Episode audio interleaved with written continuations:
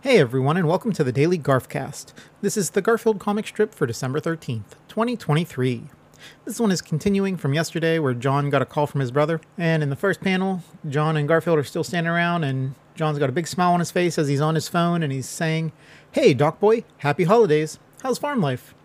And in the second panel, his smile kind of drops as he says, You have a question?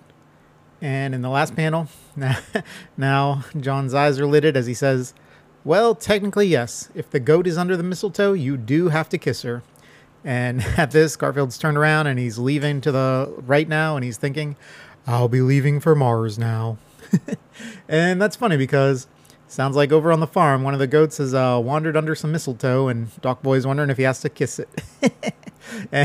and Jon's telling him yes, because he probably wants his brother to have to kiss a goat. Thanks for joining me today, everyone, and I hope you have a great rest of your day.